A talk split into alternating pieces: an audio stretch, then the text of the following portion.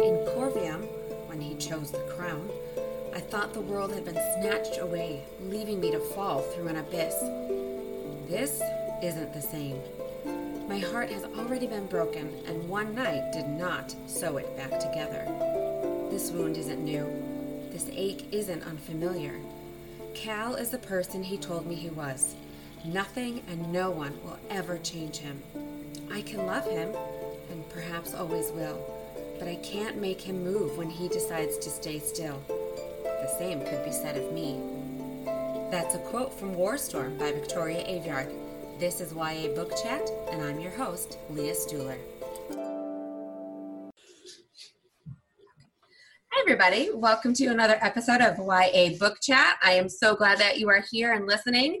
Today, we are finishing up the Red Queen series by Victoria Aveyard, and we are at the very end of War Storm. We're going to be covering chapters 25 through 37 today, and I have got both Nikki and Valerie with me today. They have been alternating weeks with me as we've been covering the different books, and I'm really glad that today we get to have both of them here. Hey, guys. Hi. Hi. So nice to have you guys here. You ready? Yes. We're going to have so much fun today talking about the last part of this book. And just so everybody knows, um, again, because we are in the midst of this book, this is a completely spoiler filled episode. So there will be spoilers all throughout the entire thing, just as a reminder.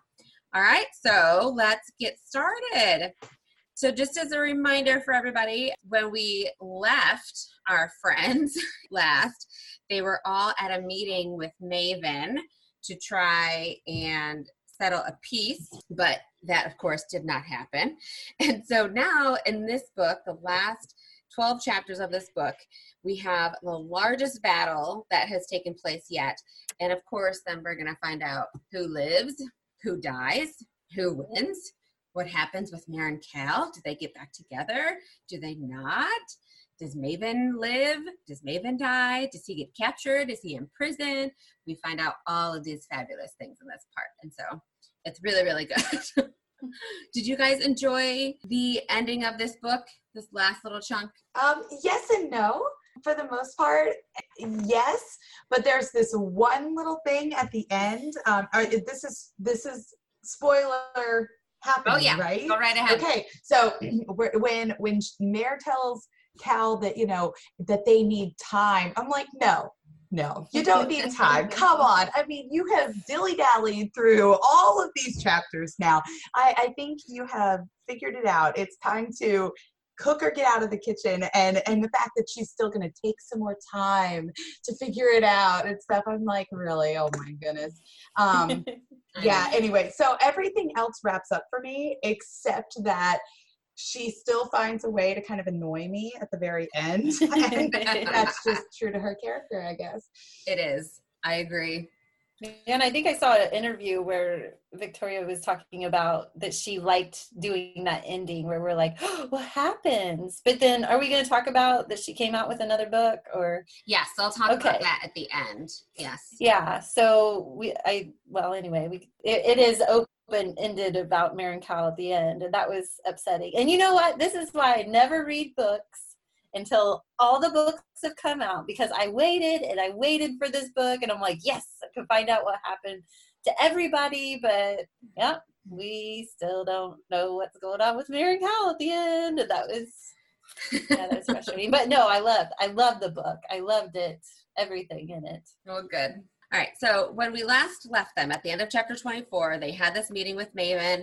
And remember, they were all sitting in a circle with chairs that were silent stone, which Mare, of course, hated. But, you know, in the end, they couldn't agree on anything. So they were like, all right, this is war and we're to, we're to go at it. So their meeting with Maven ends. And then what happens is they start to leave. And as soon as they're leaving this island, they're walking towards their jet. The water from around the island starts to rise. And Mare and everybody realizes that it's Iris and Cenra. And this is awesome. So, this is when Maven first gets a glimpse of how Iris is going to betray him. And I love this. So, Iris and Cenra start making all the water rise and they're attacking Maven. And then what they end up doing is Julian and Cal's grandmother bring out Salin Iral, and I'm probably totally butchering his name, but um, because that was part of their deal. So they bring him out and they give him to Iris and Cenra, who then, of course, kill him because he is the one who killed Iris's dad. And after that, you know, when they and the way that they kill him, I don't know if you guys remember this. It was it was very vivid the way that she describes it because they I mean they're essentially like waterboarding him in a way, you know, because they're just like attacking him with all of their water and he is filling up with water and drowning essentially just even standing there. And it's really it was i had a hard time reading that part. I don't know. Did either of you have a hard time with that one? Maybe this is morbid but i actually really liked it um, because it's, it's who it's who they are. I mean, it's it even says like in their in their culture that that's um, that that's what you're supposed to do, and and so it's it's almost a religious act for them to be able to accomplish this execution really in that way. And i really liked that. I thought it was completely fitting. I mean they are trying to get retribution not just for a beloved, you know, father and husband, you know, the king who died, but they want it for their entire kingdom. And as the Lakelanders, that's who they are, and that's what they stand for. I, I just thought it was entirely fitting. So, and to be honest, I like Iris, um, and I like Senra and all, and I, I just, I thought it was kind of cool to be able to see them in their element. I love seeing how powerful they are. Um, and this is one of those moments where, you know, you kind of want him to get what's coming to him. You know, he he mm-hmm. is kind of a snake in the grass kind of a character, and so I'm okay with it whether he's Nortan or not. Um, actually, I really liked it. It didn't bother me that it was it was a little graphic because I I feel like if that were if I were in their place, that's the revenge I'd want as well. Yeah. And they definitely take time to torture him because I'm gonna I'm gonna read part of it. I've got it open in my book. It says they take turns pouring water over his face with torturous efficiency, just enough to keep him breathing. Little by little, drop by drop, his face pales, then purples, then blackens, and he falls, twitching, drowning in half a foot of water, unable to sit up unable to save himself. They bend over his body, putting their hands to his shoulders, making sure they are the last thing he sees as he dies. Then what's funny is too is she says, I've seen torture before from people who delight in it. It's always unsettles, but this brutality is too measured for me to understand and it terrifies me. And that's coming from Mare. Like mm-hmm. Iris and Cenra scare the heck out of her as they probably should. But yeah, he definitely got what he deserved there. But after seeing that, Evangeline kind of comes to this realization like, oh gosh, she knows, like, she's not stupid. We all know this. She's very smart. And so she realizes that her dad could have been part of this deal and that her dad is going to be in trouble. So then everybody returns to Harbor Bay and okay, I I don't know about you guys but I found this part absolutely hilarious. Okay. So Mare Davidson and Farley, they want to have a meeting. Okay. Mare goes into her room to take a bath because she feels like unsettled from being around Maven and, you know, they've been traveling and with the silent stone and whatnot. So she goes into her room to take a bath in the bathroom and they all follow her in there and they're like so she's try- she's in the bathtub while they're having this conversation. Now they're not all like in the room with her. I think um i think Kaloran is in there but he's like got his back to her and farley is in there in the same way. And davison is like just outside the door in her bedroom. But it's just funny because they're having this discussion about wanting Cal to step down, you know, and not be the king and just to rule like Davidson does, but she's taking a bath. She's taking a bath. And then she has this line where she says, It's impossible to get even one second to myself. And you know what I think of when I read this? Because I think you two can relate to this. I think of this yeah. is like being a mom. It's like being a mom. You can't take a shower, you can't take a bath, you can't go to the bathroom, you can't do anything by yourself and this is what she is experiencing right now. Yeah. I agree. I agree. It's almost like they don't really see her as an individual person. right? Just like our kids don't see us as individual people with our own needs. Uh, they're so in tune with what they need and their goals. And that's kind of what you have here. You have people who are so into what is happening with the kingdom and the, and and the importance they placed on that that Mare has lost all individuality. She she's a tool to be used yeah. and even her allies treat her that way and uh, that's why uh, you know it's it's really funny but that's what I took away from it is hey these people while they seem to have your back they clearly don't have that love and connection for you either. You know, they're they're not yeah. thinking of you in that way. Because I, I think Julian recuses himself, doesn't he? He yes. wants no part of that conversation yeah, because he does. he does see her that way. So you you can see the disconnect there. Yeah, and I did forget to mention too because I was got wrapped up in how Iris and Cendra kill Salin Iral. They did make a trade. So when Julian and Anabel give him to Iris, they get they have attacked and captured Maven and they gave Maven to them. So Evangeline and the whole crew, they brought Maven back to Harbor Bay with them as their prisoner. Kind of an important fact that I just glossed over there. so Davidson and Farley um, and Volo Samos and Cal all agree that Maven needs to be executed. And they bring him in to talk to him. Maven asks to be buried with Elara mm-hmm. and killed like she was, meaning he wants Mare to kill him. But Mare says no. She says, I won't be your ending, Maven, and you won't be mine. And he's like, whatever, Mare. and he kind of gets upset because, again, he's not getting what he wants from her. And this is just a constant thing that happens over and over and over again, you know? Yeah, I was on the edge I of my seat at yeah. this point because what's going to happen to him. The tables have now turned. It's not them against Maven. I'm getting nervous with the Lakelanders. They scare me at this point. Like, okay, who are we going to fight, you know, for the good of all the kingdoms? So yeah, that made me nervous. But yeah, maybe it's still holding on. I'm still kind of rooting for Maven at this point. Like, oh, just turn, like, just start being good. Like, you still have a chance. I don't know. I still still hope for him. See, it's funny. You're waiting for his redemption moment, and for me, I think when she says you won't, we won't be each other's ending. I think all he's thinking is, oh so you're daring me. Gotcha. Okay. you know, I don't see any redemption coming for him. So no. I think we're on opposite sides there. no, but I was hoping. I still hope. Yeah. You're like Cal, Nikki, because Cal. No, I was like, yeah. Poor Cal. Yeah. and then the funny thing too is that when they're having this, you know, discussion, at one point, you know, finally Anabel says, you know, they have this um, back and forth with Maven, and then Anabel's like, okay, whatever. She says, guards, we're finished with the traitor, and they take him away to put him back in prison.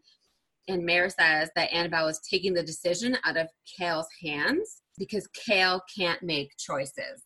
Cal couldn't decide. He couldn't tell Maven how he was going to die. And Mare's like, oh man, he can't make this decision. This is not a good thing because then how is he going to, how is he going to rule? Properly, you know? And then, because then after he leaves too, this is when like Farley and Davidson, they kind of come in with this big thing. So Davidson brings up the idea of having a democracy in Norta like they have in Montfort. And Volo Samos, of course, and Anabel, Cal's grandmother, hate the idea.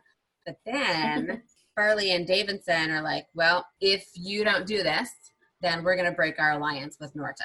So they're basically saying, you do this, change to a democracy, no king, or else we're out and we're not going to support you anymore. And um, what do you think Cal says? Ruled by his grandmother. So of course he says, he says what, ladies? He says no. oh, we're supposed to answer. That's all right. well, you know, again, I want to give Cal, see, you want to give me a little benefit of the doubt. I want to give Cal the benefit of the doubt. I, I don't think he's just doing it because he wants to be selfish and hold on to his crown. I, I think, like I, I believe you're about to say, he's mm-hmm. citing that you know it won't work that the kingdom Yeah. will fall apart you know because they have built all of this on the backs of reds and he can't and the silvers won't go along with it immediately and everything will fall into utter chaos and he's saying he has to remain in power to be that that guiding influence of neutrality and i, I want to believe that he's right you know rome wasn't Yeah. built in a day that kind of thing but No, either you- way it was it was kind of a big thr i mean they go through with it so it, uh, it- but it's Yeah. kind of a big threat for them to say oh and by the way if you don't do exactly what we say we're taking half your power i mean you know I- why they've been really supportive up till this point but instead they're actually being manipulative and saying no you're going to do what we say and we'll twist your arm one way or another to get what we want i I don't know I, it, They are. I expected of the Scarlet Guard, but I didn't expect it of Montfort. Um, Yeah, because they seem true. to be all about freedom and choices, and they completely take away, you know, that choice that of working together. So uh, that was interesting. And you're right because you know Cal. What Cal says to them is that Norta is too fragile for him to do that right now because he's worried about Bracken and the Lakelanders coming and attacking them. Um, but he does give some um, leniency. He says that he's going to let the, all the Reds leave the slums. He's going to pair them, pay them fair wages, so they'll get paid, you know, the same as Silvers who do doing the same jobs there he is not going to have conscription anymore. So he agrees to all of those things at least so that life can be better for the reds even though he still plans on ruling as a king.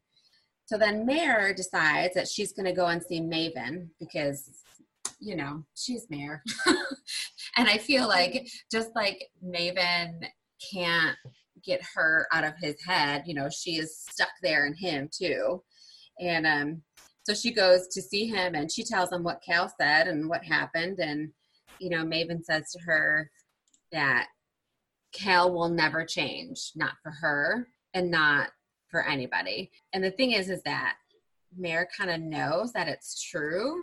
Like she doesn't, she doesn't want, she doesn't want it to be true, but she knows down, you know, in her heart that he is right and that Cal is going to stay that way. And, Maven just taunts her though, because he says, I Mhm. thought you had learned by now, Mare, Anyone can betray anyone, and he's betrayed you once again. So, like, even at the end, Maven is still just trying to, like, get in these last little bits. I mean, he thinks he's going to die here. And so he's like, Well, you know, I told you so. He's still the same. You should have picked me, blah, blah, blah. So evil. He's so evil. you sound so sad when you say that. But I am sad.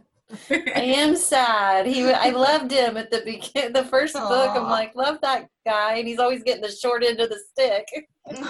Not the- getting the girl. He's not getting the crown. I know. Poor guy had the evil mother. Very true. Well, and then the other thing too is that Mare tells Maven how Cal looked for somebody to fix him. Because remember, Cal like really, really wanted to see if there was any way that he could be fixed, that somebody could, like another whisper or somebody could re- try and reverse what his mom did to him. But Maven, you know, he didn't know that Cal wanted that, and he just thought he hated him, and so she tells him, and you know, it's kind of a he's like, oh, whatever. He pretends to be very stoic, but and then Maven says to Mare that you know, with how Cenra and Iris betrayed him, that they're going to attack her or them as well in Norta. So at the end of this conversation, there is kind of this like almost sweet moment that I wanted to mention too, because Maven says that Cenra and Iris are going to come, and he said they're going to drown you all, and at least I'll be dead before they get their hands on me. And Maven says that he would not have liked to watch Mare die, and he asks Mare if she'll enjoy watching him. And she says, Part of me will. And he says, And the rest? She says, No, I won't enjoy it. And he says, That's enough for me. A better goodbye than I deserve. And then she asks Maven what she deserves, and he says, Better than we ever gave you. So they kind of have this nice little moment of recognition like, even though I kind of hate your guts right now, I still do have feelings for you. I still, you know, remember what we used to be. And I don't know. I kind of like that That moment was right nice. there. Yeah, it was nice. that's kind of your redemption moment for him right there. Yeah. Is that he pulls out that actual true sentiment at the end. So that that is sweet. it is. So then what happens is they have this like sweet little moment, and then all of a sudden, Farley Davidson and another um, new blood whose name is Arezzo, and he's from Montfort. The three of them come in, and Mare knows who Arezzo is. She's a Arezzo is a um, a teleporter, just like Shade was.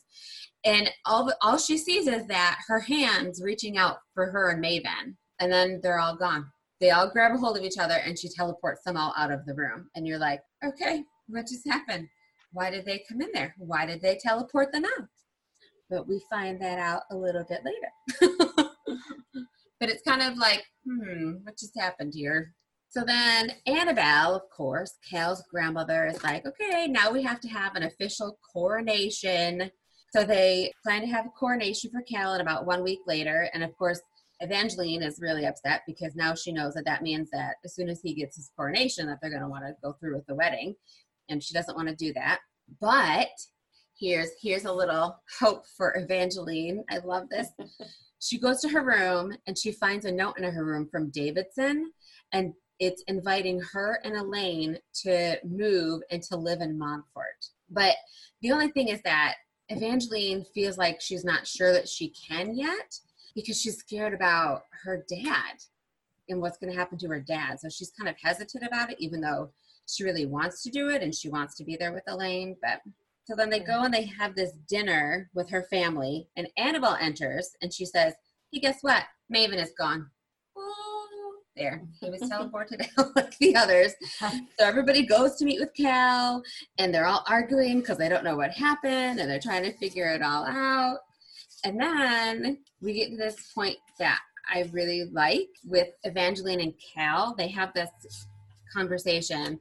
And Evangeline, I, oh man, I just love her because she is so not afraid to speak her mind. You know what I mean?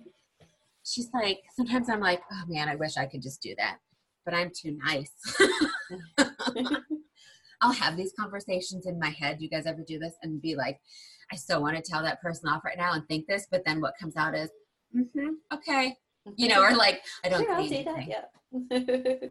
Oh, you're better Sure. than me. I don't I don't come up with those conversations till after it happens. And then in my head I'm like, oh, I should have said this. so I envy Evangeline. Not only does she Seriously. speak her mind, but I mean she has that quick the quick wit to say it right away. Oh I yes, and this part I love uh, this about her because she has this conversation with Cal because she's terrified now about having to marry him because he's going to get his coronation. And they're fighting and um he, he she's like Cal you you can choose not to do this. You can change everything. You can choose marry. You can choose not to take the crown.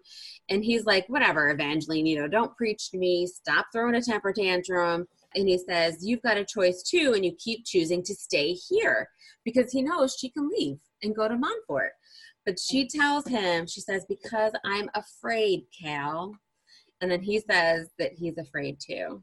And it's just it's just this like they both have this vulnerable moment together where they admit that they're scared. And then you know he says he misses his mother and it's just a whole thing. And it's kind of a nice like she attacks him but then they both kind of get vulnerable for a minute. So it's kind of how conversations in this book go i feel like you know like we're attacking each other but then hey i still love you you're my friend let's be vulnerable together You know, it's more it's to me it's like they all realize the end is actually coming because they're all willing to say what's been unsaid for so long. Um, Maven, Mare, Evangeline, Cal, like they're all finally ready to be like, okay, so here's what's really on my mind and here's what's on my heart. And I may as well say it because the pages are running out, you know? um, and I feel like to me that's what's going on here. Um, that you know, if, if you felt like everything was about to change suddenly, irrevocably, forever,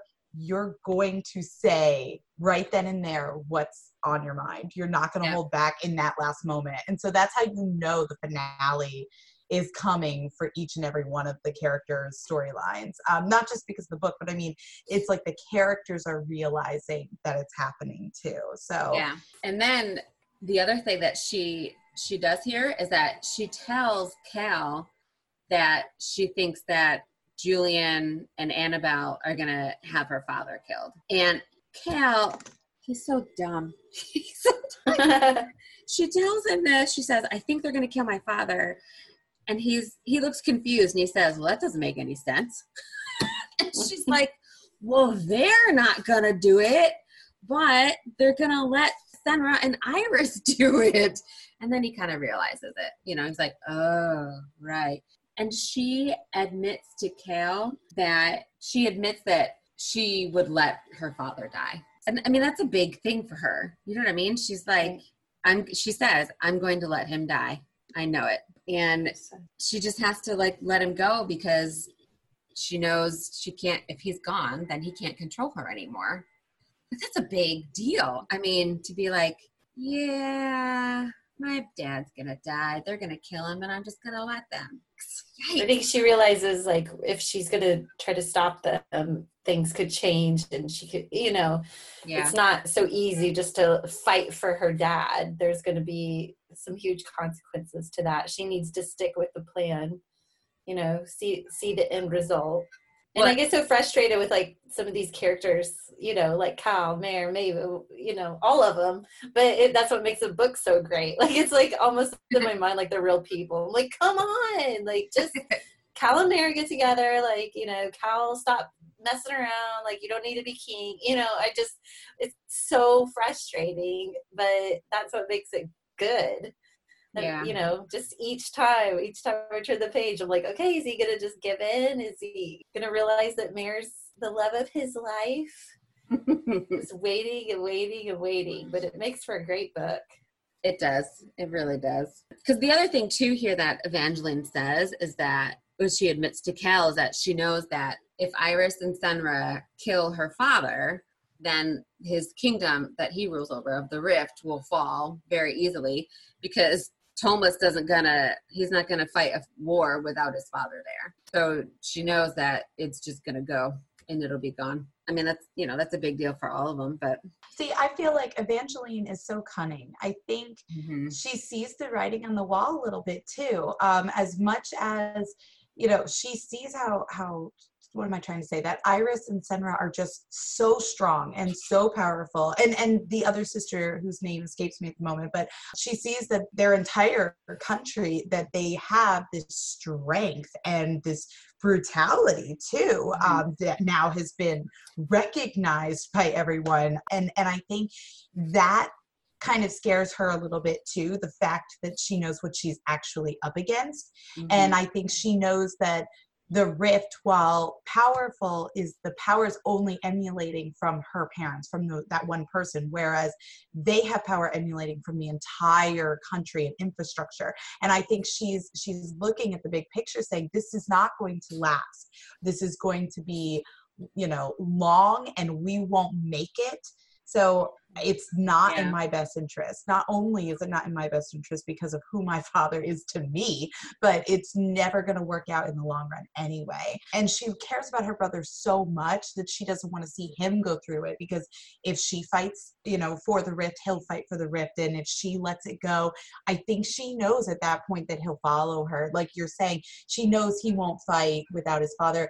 Basically, he won't fight without her by his yeah. side either because in a way they're all they're not twins but they have that connection that you would think twins would have so I, I feel like evangeline here is just being intelligent and mm-hmm. she has this way of not letting her emotions rule her which is yeah. why she has put off things with elane for so long and why why she has been able to have all these you know manipulative conversations with Mare and things like that because she's able to put it aside to get to the truth and right here is where we're seeing that um, so i think her biggest struggle is coming to terms with getting what she wants and being able to say it out loud and go for it and so this book is like her transition. It's it's her character finally admitting that you know it's okay to not be the pawn, but to actually be the player for your own team. And she hasn't done that until the very end, which we haven't even gotten to. So I just love Evangeline.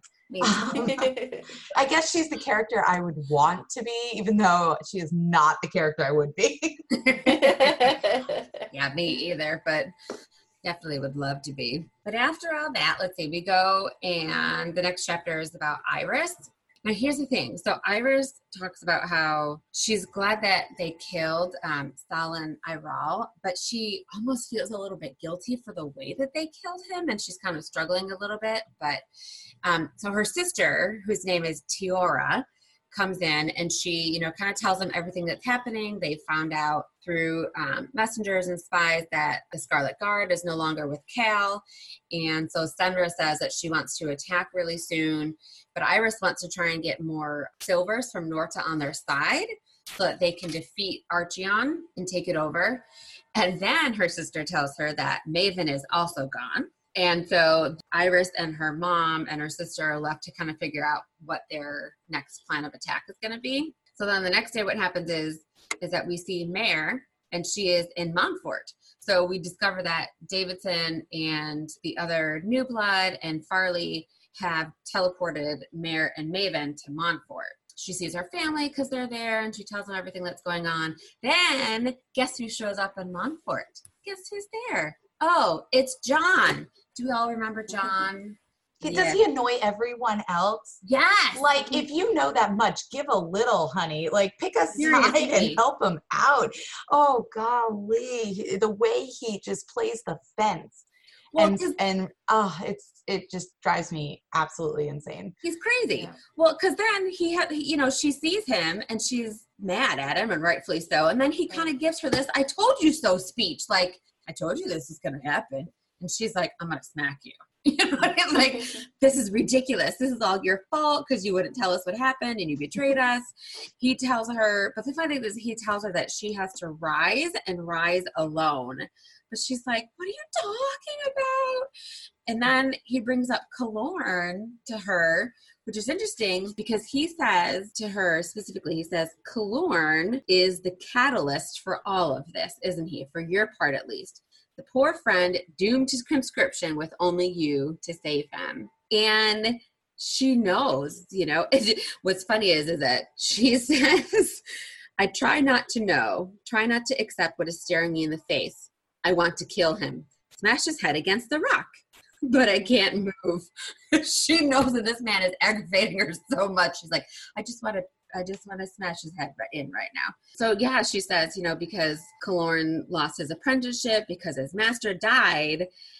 And then Jon says, because Kilorn's master fell. And he says it like it's a statement and he knows exactly what's happened. And she really gets upset. She's like, You pushed him. And Jon just says, I pushed many people in different ways and she says, Did you push an innocent man to his death? And she's like livid by this point. And then he changes the subject because he's Jon and he's not going to answer her stinking question. So now Mare is left feeling like, Oh my gosh, did Jon start this whole thing? I mean, what would happen later. Mm-hmm. I don't know. I don't know if I, at this point, I was kind of like, okay, did he really do that? Is it possible? Or does he just know what happened right. because he can see the future? And I, I feel like while Mare might think that Jon was the one who pushed Kilorn's master to his death, I don't necessarily think that that's what happened. I think he just knows because that's his gifting and he sees things. But it's it's interesting how you know he just he brings to her attention how all of this, everything that has happened, is because of Kilorn, really essentially because of her love for Kilorn and her wanting to save him. Like that is how everything started. And he was, he was a major catalyst in this whole thing. And he really is like, he doesn't get, I mean, he gets attention, but he's not like the center of attention, you know, like her and Cal and everybody, but he really is the whole reason for all of this, you know? Crazy. And I didn't I didn't think about that until they brought that up. Yeah. But Jon brought that up, and I was like, oh yeah, crazy. he is. It all comes back to Kilorn. So then finally, Jon actually gives Mare some news that she can actually use. And he tells her that the Lakelanders will strike against them in a few weeks. And then he also tells her that they cannot let Norta fall to the Lakelands because if they do, the road will be long and bloody and it will be the worst that things have ever been. So he tells her all of this, and then he also says that they will not see each other ever again. And she's like, Great, that's good to know.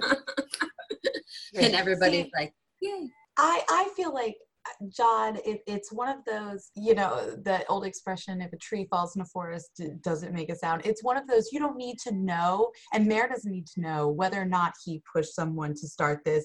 She she doesn't need to know if what he's saying about falling to the Lakelanders is true or not true. Mhm. All she needs is he needs to plant it in her mind, these Yeah. ideas to set things in motion That's it's it, he's setting off this stream of inevitability so you know even though he's saying that it all started with Kilorn, the idea is that is that it's always going to have happened and he's nudging her in these directions period. It doesn't necessarily mean to me it almost comes down to it wasn't really Kilorn, it was a fate thing. And that you know fate set it into motion and he is mm-hmm. just kind of like the proctor of it. That's very true. That's a good way to look at it. But he definitely it's almost like love kind of set it all in motion you know? So love for family love for mm-hmm. Kilorn is ma- basically like her family and cal uh, you know is also this love that continued it and then she had to she had gisa in you know thrown in there. It just keeps coming back you know and then shade is you know brought in the the scarlet guard and you know it just keeps going um Yeah. so it's really just that finally you had enough of that emotion and enough young people who wanted this kind of change because obviously someone like anabel who is like Mhm. okay let's have a coronation because that's what we've always done for hundreds and hundreds of years so you needed this exact setup and it it was always going to happen but it took someone maybe let's say maybe like jon to just kind of nudge it along but it was happening regardless he just made it happen to these particular characters in history is the way i wanted to look at that scene all right. Well, we can look at it that way. but either way, I mean, she, you know, she takes him at his word when he says that the Lakelands are going to attack in a few weeks and that they need to protect Norta and not let Norta fall, despite the fact that they're mad at Cal and they've separated from him. So Mare does go back and she tells Davidson and Farley what happened and what he said, and that they need to help and come up with a plan of attack to make sure that Norta doesn't fall and that it does stand and it's successful, you know, but they're trying to figure out how they can get in. And Mare tells them that she saw Maven's train yeah, in, in the tunnels and that he's got an escape plan. And the train runs underneath the treasury and then there are different entrances below the palace. So, so what they do is they're going to end up sending some spies to check out the tunnels and make sure that they are all still open so that they can go in and use that way. And then Mare and Farley and Davidson and Tyton, and you, you guys remember Tyton is the other Electricon who's like her. Mhm. So they all decide that they're going to go talk to Maven and ask him about the tunnels. So we know that this is going to lead to a fun conversation, right? because anytime we have these conversations with Maven, I mean, it's always interesting. So Maven decides that he'll tell them, but he wants they they need to know like where the tunnels start, where they go to, which is open and what's closed. And he tells them that he'll show them. He wants to go with them to Archeon and lead them through the tunnels. of course he does. Of course he does, right? And of course, at this point, I'm reading this and I'm thinking, oh, you dumb idiots. You take him, you know what's going to happen, right? He's going to escape. We all know this. But of course, they they're like, well, Maven is our only chance, and so they agree to it, don't they? they all agree to take him with them, and then yeah, we know where it's gonna go. But it's like it's the only way it can go though you know Right. Yeah, they have they have no choice. You know, they I, they're backed into a corner, and Maven knows it. He finally has a card to play in his hand, so I, you know, it's just gonna happen. it's funny because I like the way the end of this, and this is in chapter 29. I like the way that the end of it's written because it says they, they they're talking about possibly torturing Maven to get the information out of him, but they weren't sure if that would work. And then it says, even Farley falters. She stares at Maven, trying to read him, to weigh the risk and the cost. He meets her eyes without quailing. She swears under her breath, for once he's telling the truth. Maven Calore is our only chance. So it's like even Farley at this point has given in. She's like, oh man, you have to do this. they don't have much time to figure out the tunnels themselves. So yeah. exactly. That's the problem. They know that the Lakelanders are going to attack in just a couple of weeks. They don't have the time to mess around. And they really, that's the only thing that they have left to do. So we get to chapter 30, and chapter 30 is from Cal's perspective, which I love. I love these Cal chapters, they make me happy. And it's his coronation day, and Julian comes in to talk with him, you know, to kind of give him like the fatherly pep talk. It's it's funny because they talk about how um, he says, You're about to be king, Cal. You could dream with your eyes open and build whatever you wish. He says, You know, I'm tired of telling people that it isn't true. And Julian says, Are you sure? And Cal's like, If you're talking about Mare, she's already halfway across the continent and she won't. And then it says, almost smiling, Julian holds up a hand and he says, Cal, I'm a romantic, but I'm sorry to say I am not talking about your broken heart. That is incredibly low on my list of worries. and I love that because Julian, man, he is like, he is Cal's uncle and he loves him to death, but he is ever the realist. You know, he's like, listen, mm-hmm. I know you're upset about this chick, but we have other things to deal with right now, so get over it. and it's just another, like, another thing that I love about this book and I love about Victoria Aveyard's writing because she has these just fun, fantastic quotes that are just sprinkled throughout all of the books and it just really makes it that much more enjoyable to read. So then we have that part, right?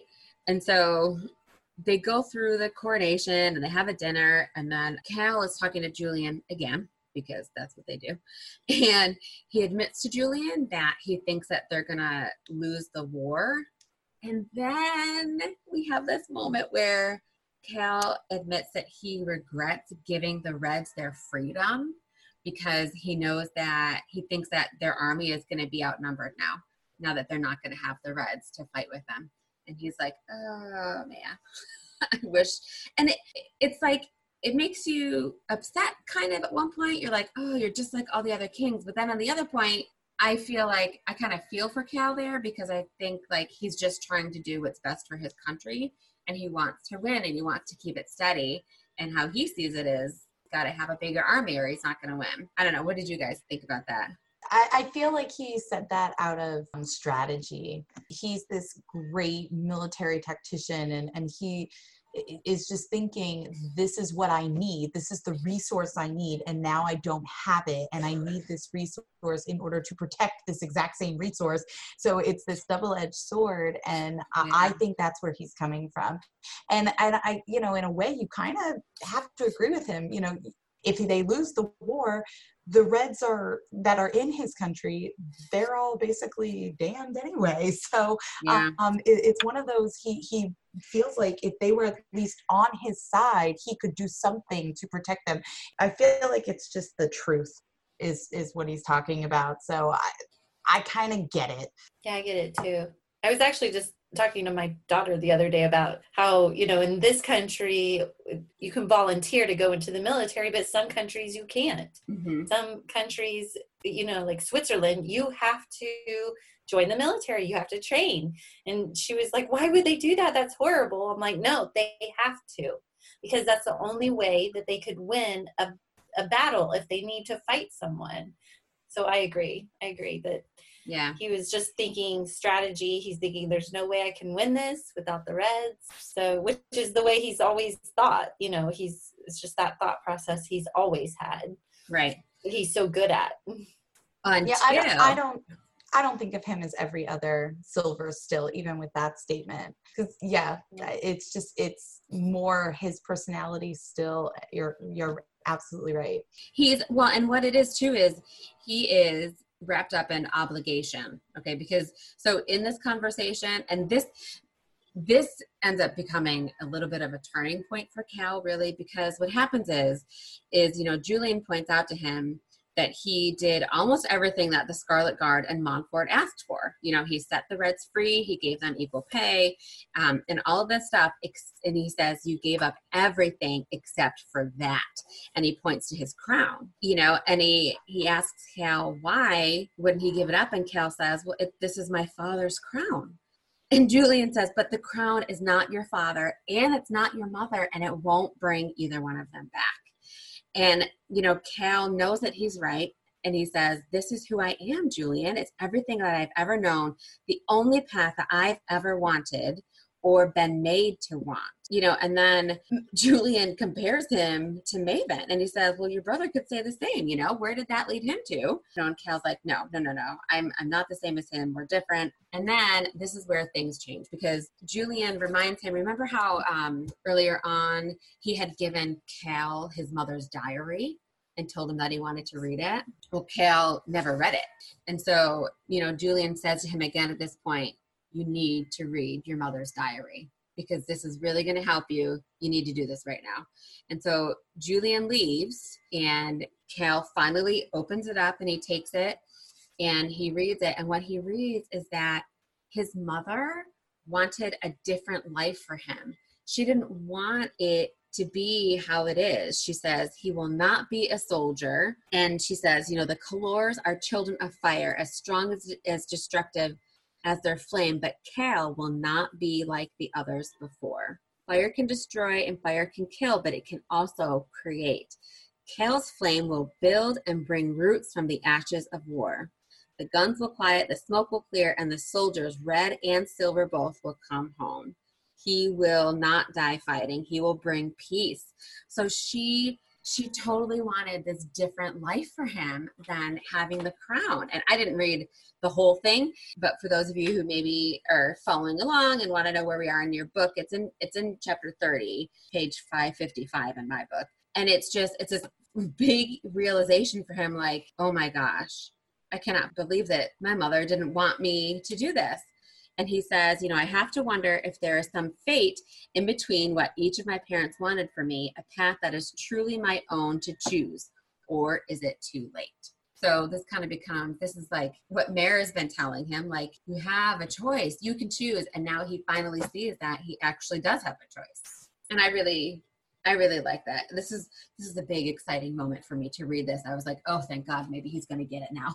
you know, like, for sure. He's finally going to understand. It takes you guys know. It takes a mom. It takes your mom to bring it to you, whether it's through her diary or in person. If she's there, it takes your mother, right? We all know best. Moms know best, guys.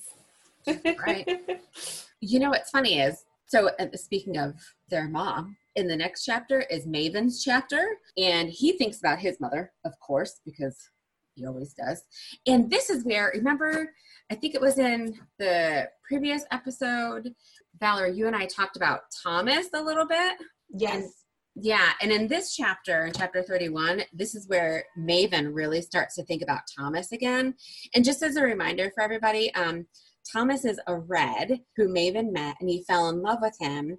He and Cal would be sent to the front lines when they were younger by their father, um, and they would play with Thomas. And then Thomas was killed in an accident when Maven couldn't he couldn't control his fire ability and so he asked elara to erase thomas but all the memories of him wouldn't erase. And every time he thinks about Thomas, he gets a headache. So it's still there. And he's just kind of thinking about Thomas in this chapter and just kind of, I don't know, reminiscing about things and wondering, like, what's going to happen? Is anybody who is possibly close to death probably contemplates their life and thinks about what happens? And here he's he's thinking about Thomas again. And it's funny because he thinks about Mare and can kind of compares her and says, you know, Mare wasn't enough for Cal. she wasn't enough for Maven, and he wonders if Thomas would have been enough for him. It's an interesting thought, you know. Don't you think? I mean, man, things would have been so different if his mother hadn't destroyed him the way that she did. Oh man, I always think about that when I read these books. all the time. And, and then in his chapters, I'm always like, oh. So it's like I start to feel bad for him sometimes, you know? For I mean, sure. I still don't like him, but I feel bad for him. I know you liked him, right, Nikki? I loved him. but when I'm reading reading through everything, I'm like, oh, it's his mom's fault. But then like, yeah, he does things and says things and I'm like, oh no, he he actually is evil. It's not just mommy dearest, you know, in his head. He's made the choice to be evil, to, you know, listen to these things that she whispered and to just do things on his own. Just and and became more evil over time, I think. I think when we first meet him at the first book, he's it's not as bad. Yeah. No. You know, it's interesting to me. We talk about Elara is so terrible how she got in his head and all of this, and she is. But he asked her to erase Thomas. He thought that that was a natural thing to ask for. He thought that would be okay and that it would work. And and it's very interesting that at at in his you know deepest love he was okay with getting you know with getting rid of it. So i don't think thomas ever would have been enough. I don't think one person in any of these scenarios that one person was ever enough for someone else unless of course maybe you're talking about a child um, but we don't really have those instances in any of the the characters here. But i just to me i think that's interesting. That shows me maven's character at heart too is that he would choose that manipulation at all Yeah. times even to his own self that he would think that that's just a path that should be taken. And i think right there is is something that not most people would choose. Mm-hmm. And No. that's who maven is. So i i just i'm always gonna have a hard time getting behind him nikki. I'm sorry. I'm so sorry but you know that that's the that's the thing about maven. Um he's he's complicated. Yeah. and even and even because even right here in this chapter this is when he's he decides what he's going to do. He decides that he's going to take them through the tunnels but then he's going to lose them in there and set a trap for them and then leave of course because he wants to try and escape so and it- so then mare does come to see him and she you know demands to know the entrance point of the tunnels and he finally gives in to her and says okay and then they all leave to go to archeon so that they can go and attack and help defend norta and then we see Evangeline in the next chapter, who's in her room and thinking about all these things.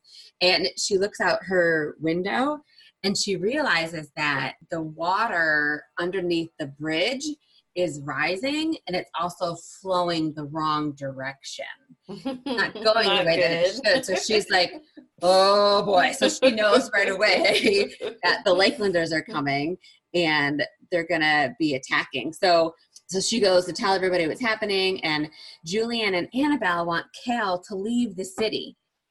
They're like, "You need to leave. You need to be safe." And he's like, "Are you kidding me? I'm not going to leave. I need to be here to defend the city and fight." and um, so they finally, you know, they decide on how they're going to attack the Lakelanders, and they have air fleets, um, you know, on their planes, and they have um, they're going to balance both the sides of the city with troops, and they're going to try to um, sink the Lakeland ships. Somebody says, you know, they want to turn the river into a graveyard. And here's the thing: is that he wonders. So, so while Cal set the Reds free, um, in his area, the Lakelanders did not. They, Iris and Cenra, were not willing to give up their Reds. So he's concerned that there's going to be Reds mixed in with the um, with the Lakelander troops. But you know, the problem is that they don't really have a choice. They're going to have to still attack them, and if those Reds die, then you know that's unfortunately going to be a consequence of it.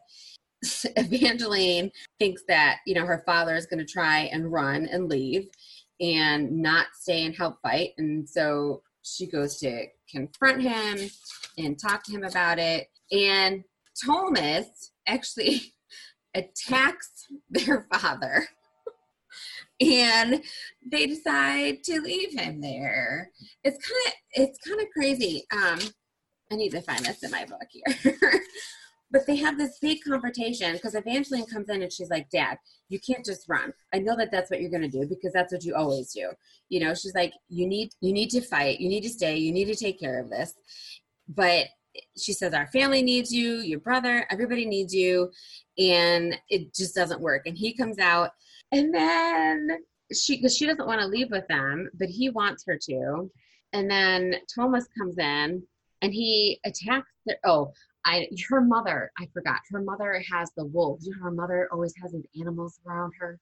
And so the wolves are in there in the room and the wolves attack her and then they start to bite and attack Evangeline and Ptolemus sees this and of course he goes and attacks the wolves and then he attacks their dead father. And it's this whole like huge bloody crazy scene and, and then Anabel leaves. she runs.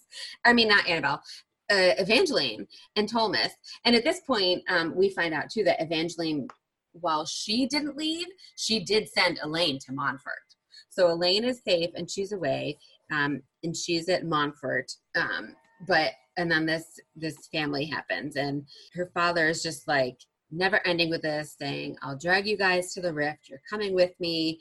Um, and then it's just this huge bloodbath with the wolves and her father, and it's this whole thing. Because then what happens is, then Julian comes into the room and he says, I've got this. Goodbye, Evangeline.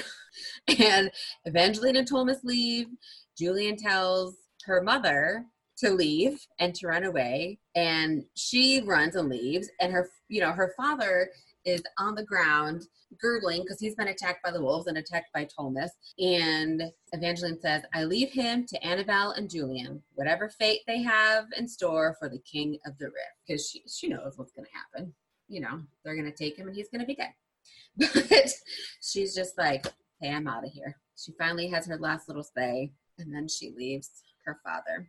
So then, of course, the Lakelanders are attacking. We have this huge battle that's beginning. And Cal sees Evangeline and Ptolemus and that they're leaving and they're running away. But he doesn't do anything to stop them because, you know, he's in the middle of things. So what happens though is Evangeline and Ptolemus, and I think that Wren, Ptolemus's girlfriend, she is with them too and they know about the tunnels and the train as well. They know about Maven's train, so they go down and they get on the train and they head to Montfort, and they're just going to escape that way. So they don't take part in this big battle at all. Which, if it were me and I had a way out, I'd be out. I'd be out too. I'd be like, I'm out. I'm not dying in this. I'm going to freedom. See you later. You know, so I kind of like, in one way, like I, to- I totally get it. She has both of them have done a lot of fighting already and just want to be free of everything. They want to leave their father behind. But there's a little part of me that was kind of like, that's a little bit, it's not cool that she just mm. left and abandoned everybody. You know what I mean? Not they're They not. could have used her. Oh, they totally could have used her and her awesome magnetron powers. So I feel like it's a little eh, bit of a cowardly move and leaving and not helping. I mean, I completely get it. She has gone through a lot, and if anybody deserves to escape and get out of there, it is her. But I also kind of wish a little bit she had stayed to help fight. I don't know. What did you guys think? I I agree she should have stayed, but I don't think of it as cowardly. I think of it as callous. She mm. she's like you just said, she she says whatever they have store in store for the king of the rift is you know is whatever it's going to be. She Right. doesn't say whatever they have in store for my dad. She she's completely come into her own. She's written off everything else. She is considering only her herself and the family that she makes from here on out. Yeah. um so i feel like she is in this like finally this self-centered self-righteous kind of place. And so and honestly she never really cared about the red issue. She really didn't. I mean she did strategically maybe um but she didn't really have that moral plight going back and No. in her mind you know? So i i feel like it's just a callous move. It's just a selfish move. She's going to do what's best for her finally. It's like an Elsa let it go moment, you know? And she's just like, okay, peace out. Um, and, and that's all it is, you know? So, and, and I agree with, to what you said earlier. She's kind of earned it. If anyone's earned it, I feel like she, she and Mare would have earned it. Um, so I, yeah, I get it. She doesn't really feel like she has anything to fight for.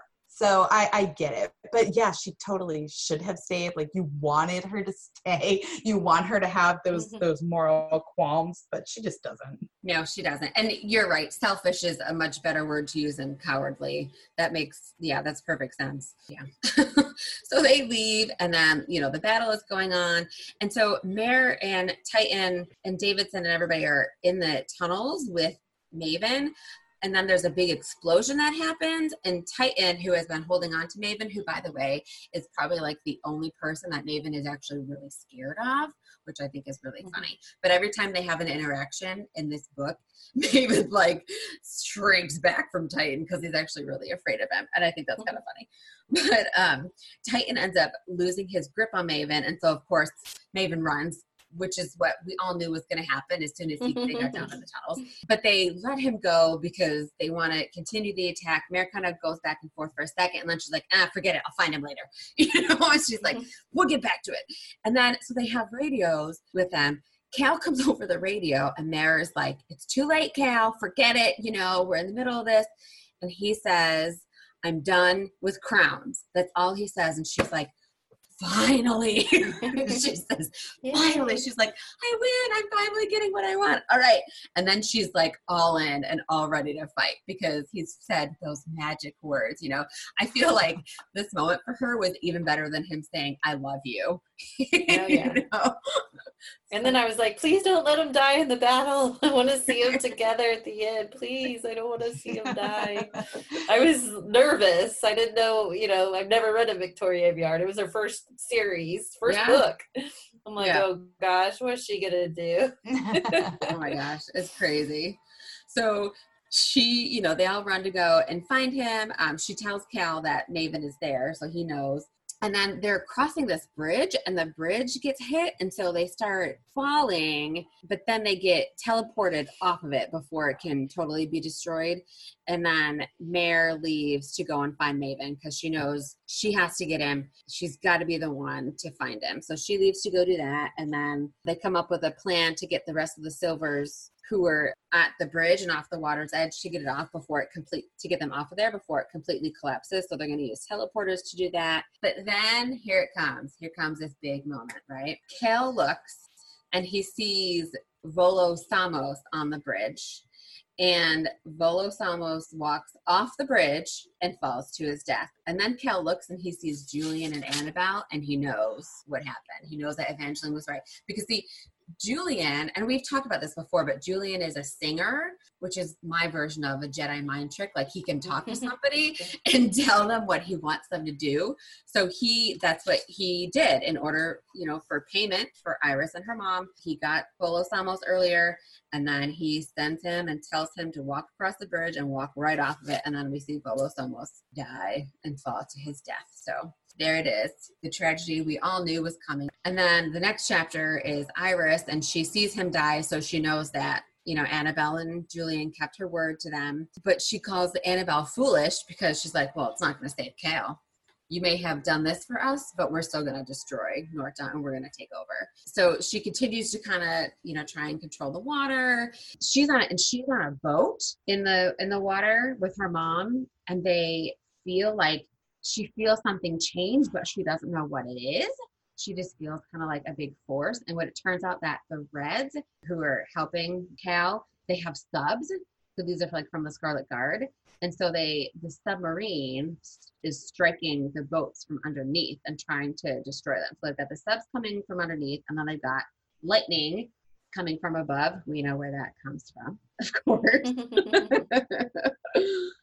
and then we have this moment where Iris and Cenra have this realization. You know, they're looking at each other, they talk, they realize that they are outpowered and there's nowhere that there's absolutely no way that they can win. And so they decide that they're going to retreat and that they're going to leave. And you're like, what? Really?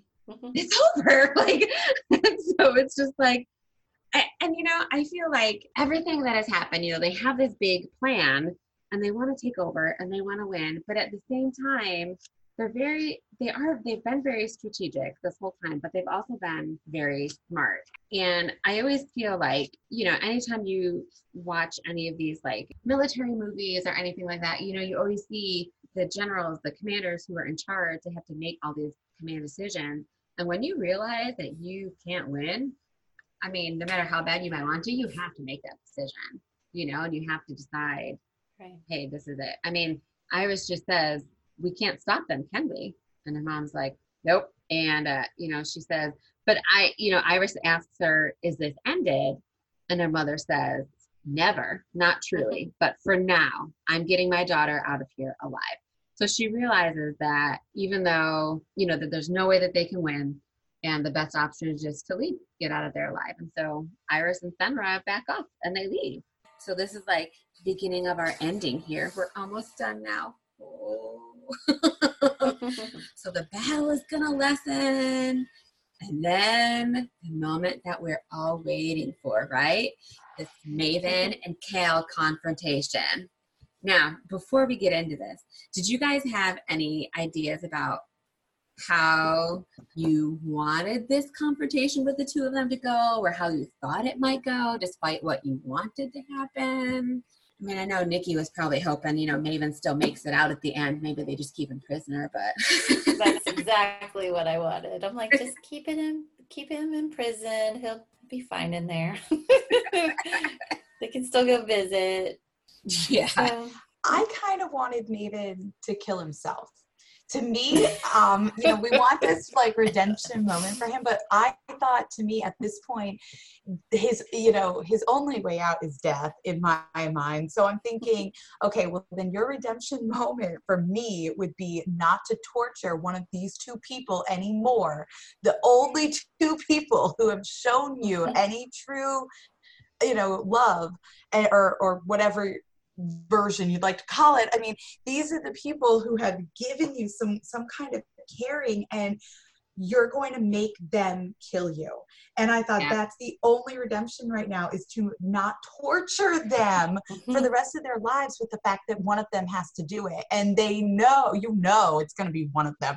And and up until that that really those last few chapters i don't know which one it's going to be. I didn't know Right. if it was going to be cal or mare but i knew it was going to be one of them. And i just was hoping that maven would somehow make the decision himself you know and, and i thought that way it's not on either one of them and then Mhm. that roadblock is not in the cal and mare's love affair forever um and yet he was selfish with that too and i I mean, I can't get behind David. The only thing I needed him to do was to end it clean, and he can't even do that. Oh my gosh. Did you even read the first book, Valerie? You had to love him at the first book. He was so I, lovable. he was too. He was so whippy and whiny, and I don't know. I just could not get. I, I've never. I just can't. I Um, just can't. You know. I mean, you just wait. They're gonna make the movie, and he's gonna be super hot, and then you're Oh, gonna yeah. fall Oh, in love with him. hotter, hotter than the big bad boy with the dark hair. You know, come on, Oh, come man. on, riding the motorcycle. I mean, I They don't know. We'll have to see who's cast. I can only imagine. And well, and here's the thing. So for everybody, um, it is going to get made into a movie. It's just, but it's only in like super, super, super early beginning stages of things. So you know, it'll be a long time before it comes into fruition. But I, yeah, I really, really hope that they do it justice and that the casting, the casting has to be perfect. like I don't know, but I'm we'll see. hoping that she has to put out one more little short story to keep the momentum going since it's going to be a while. Don't you think she needs sure. that, everyone? I mean, Well, that's what that's what Broken Throne is. She had one more little short story in Broken Throne, which we'll talk about We in a little bit at the one. end. But yeah, she has moved on. Victoria Aveyard. I follow her on Instagram, and she is currently writing a new book, a completely new series. So she has moved on. She is done with this Red Queen but, all right, so here we are. Maven, now, I, forgive me. friends because I don't remember how this happened, but he he somehow managed to get his bracelets back, and the bracelets. Cal and Maven both have these bracelets, which is what helps with their firepower. It helps them to create the fire. And somehow Maven gets his bracelets back. So he is able to fight with fire again. And um, so Tyton has joined up with Mare at some point, and as she's running, she to go find him. Tyton finds her, and they're chasing him. Um, he goes into the castle, and she finds him in the throne room. And you know, she just says to him, "It's over, Maven."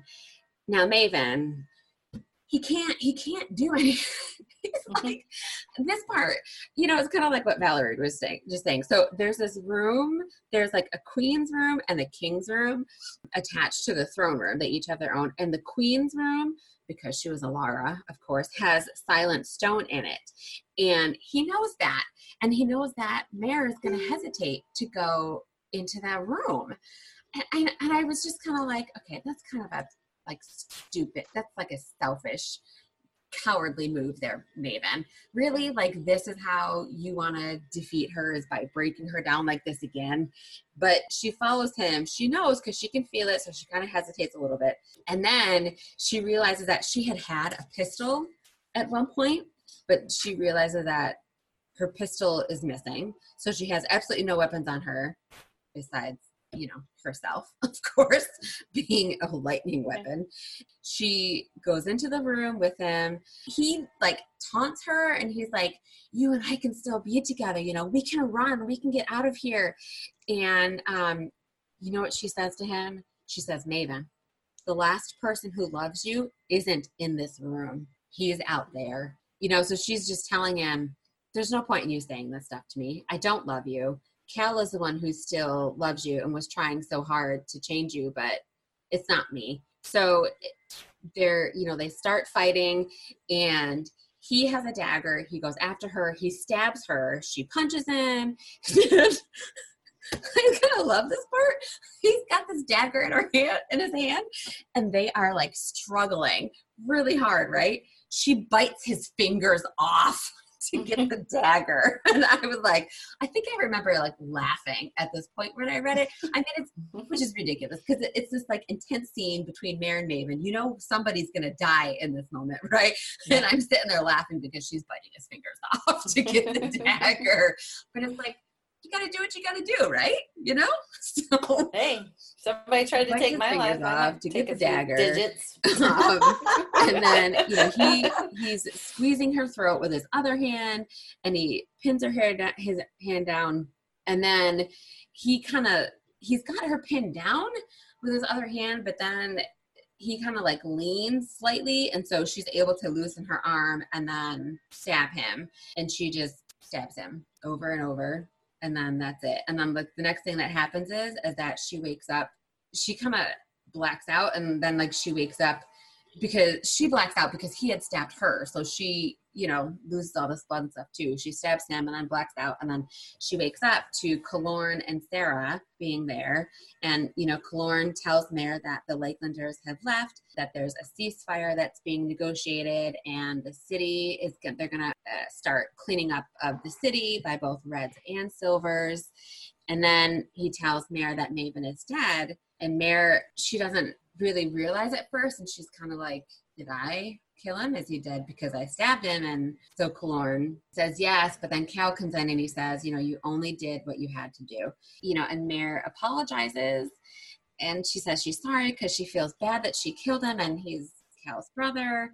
And then, you know, that's kind of how that's how the main story ends because then they, you know, they look at each other and they just kind of say, well, what now? What happens now? And they just say what now because they don't know what's yeah. going to be next. You know, where do they go from there? But then we have this little epilogue at the end from Mare's perspective that kind of gives us a little bit of a hint at what's going to happen. So Mare and Kilorn and Farley are going to all go back to Montfort. And so they're saying goodbye to people. And a really big thing in this moment is that Anabel is there and she is not wearing her crown that woman is never without her crown.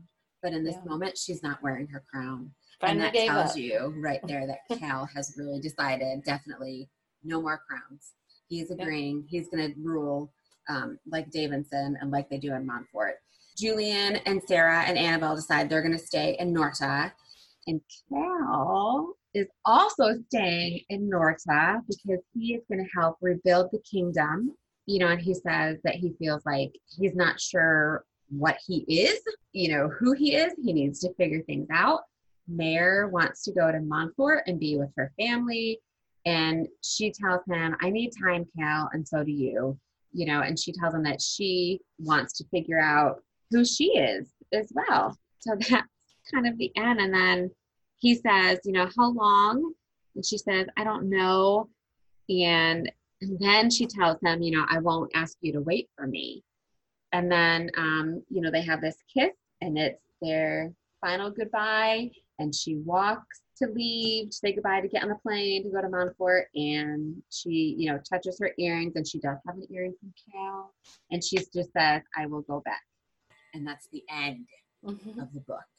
Yeah. And I, you know, I remember a lot of people who I've talked to who have read this.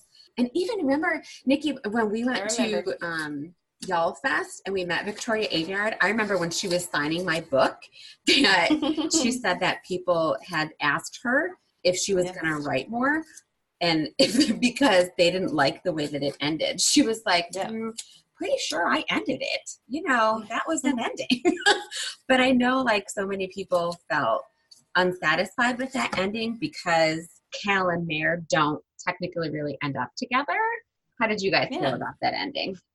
Well, I think uh, um, we've talked about this before. I always felt like you know you have this these teenagers, and uh, you know all of them are kind of coming of age through all of this turmoil, you know, and and all of this change, and then at the end they say, "I don't know who I am." I'm like, really? You go through all of this, and you haven't figured out who you are. You're still going to go through this identity crisis, you know. And so to me, it was frustrating because I'm like, okay, that to me was not a conclusion because I thought the conclusion was would have been that they had grown up, you know, um, that they like the country had, you know, of Norta grows up and realizes that it has a better destiny than to enslave, you know, half of its population and all.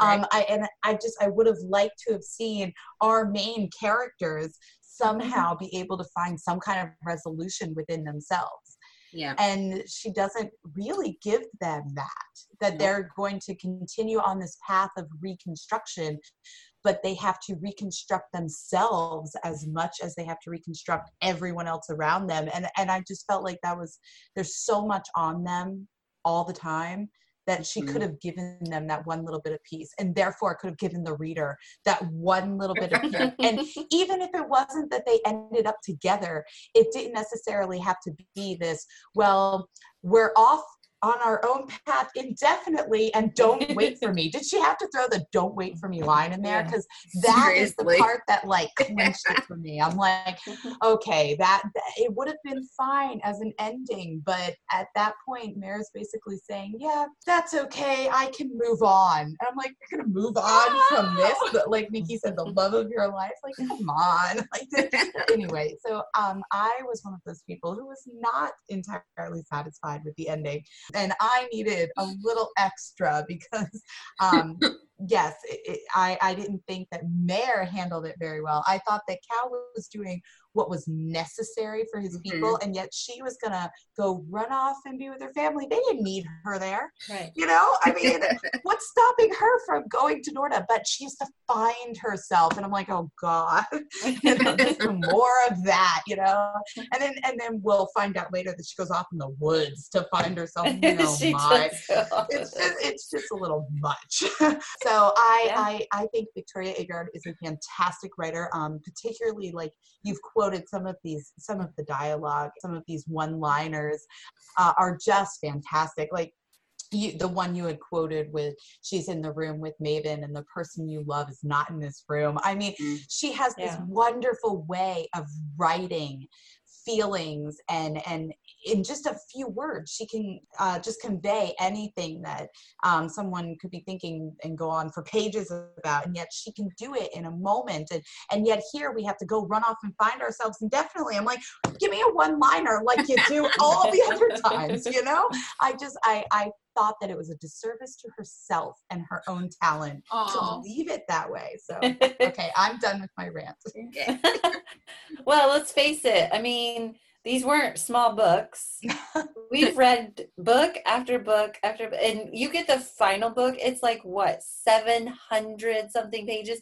I mean, we've Oh, read yeah. thousands of pages, and you get that big, big book, and you're thinking, okay, we're gonna find out what happens to everybody. You know, like we're gonna find out if Cal and Mare get together, and then you end up, you know, three thousand pages into it, and you don't find out.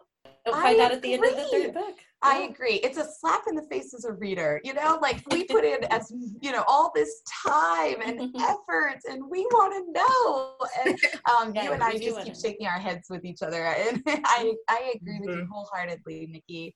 yeah it was kind of like how was that the end but i do i do have to say though it could be worse because there is another book which i won't say because i don't want to ruin it for people who haven't read it yet but it's a different book completely different series where a certain author kills her main character in the final book of the series so hey at least that didn't happen at least Mare and Cal didn't die I know. I was happy they didn't die. I was happy, so and I, I think I said I the Victoria Aveyard. She said that that's how she likes to end books. Yep That she likes to end books so that the reader comes up with their own conclusion about what happened. It's just what she likes to do. I don't. I mean, I I have read quite a few books where they do that, and I just I don't know. I'm not very imaginative. I I want to be told. I want to be told. What happens to everybody, even when my shows end? You know, I'm like, I want to know what happened to them later. You know, Yeah. And I think So- most people do. I think most people are like that. Mhm. But well, here's the good thing for everybody though. So War Storm is the fourth and official final book of this, the whole story. Victoria Aveyard did write a fifth book that is a collection of short stories and it's called Broken Throne. Um, I am not going to be covering it because it is just a collection of short stories and it's not it's not a you know complete novel. But I will tell you guys about it so that you can go and read it. I think that everybody should check it out. If you're going to read the rest of these books, then Broken Throne, by all means, you need to read that as well. Now, Broken Throne includes her um, shorter novellas, Cruel Crown, which is what she wrote previously, and that includes Queen Song, which is about Cal's mother, and then it also includes Steel Scars, which is about Farley. So that is included in Broken Throne. Then also in there, um, she just does, she just has some chapters and information about the history of Norta, the different countries and whatnot, um, which I'm going to be honest, I kind of just skimmed through all that. I know, I know, I know. I I can't too. believe But I- it. It adds I can't so keep it much. straight. Oh, know, you I'll go back. it. I oh, well, because I really just wanted to read. I really, I really wanted to get to the short stories to see what happens. So it- Yeah. the other short stories that are in Broken Throne are she actually introduces a brand new character, um, and I really like her short story. I felt like it was really good. And then she also has short stories about um, Evangeline and Elane. So we see how they are doing and adjusting to living in Montfort and what's going on with them. And then she has a short story for Cal, and then she has a short story for Mare. And we do, and I'm not going to say what happens because even though this Mhm. podcast is filled with spoilers, since I am not covering this book, I will not say what happens and spoil it for anybody. But you do get uh, more of a conclusion with Cal and Mare, um, a little bit more finality to really discover what's going to happen with their, their relationship.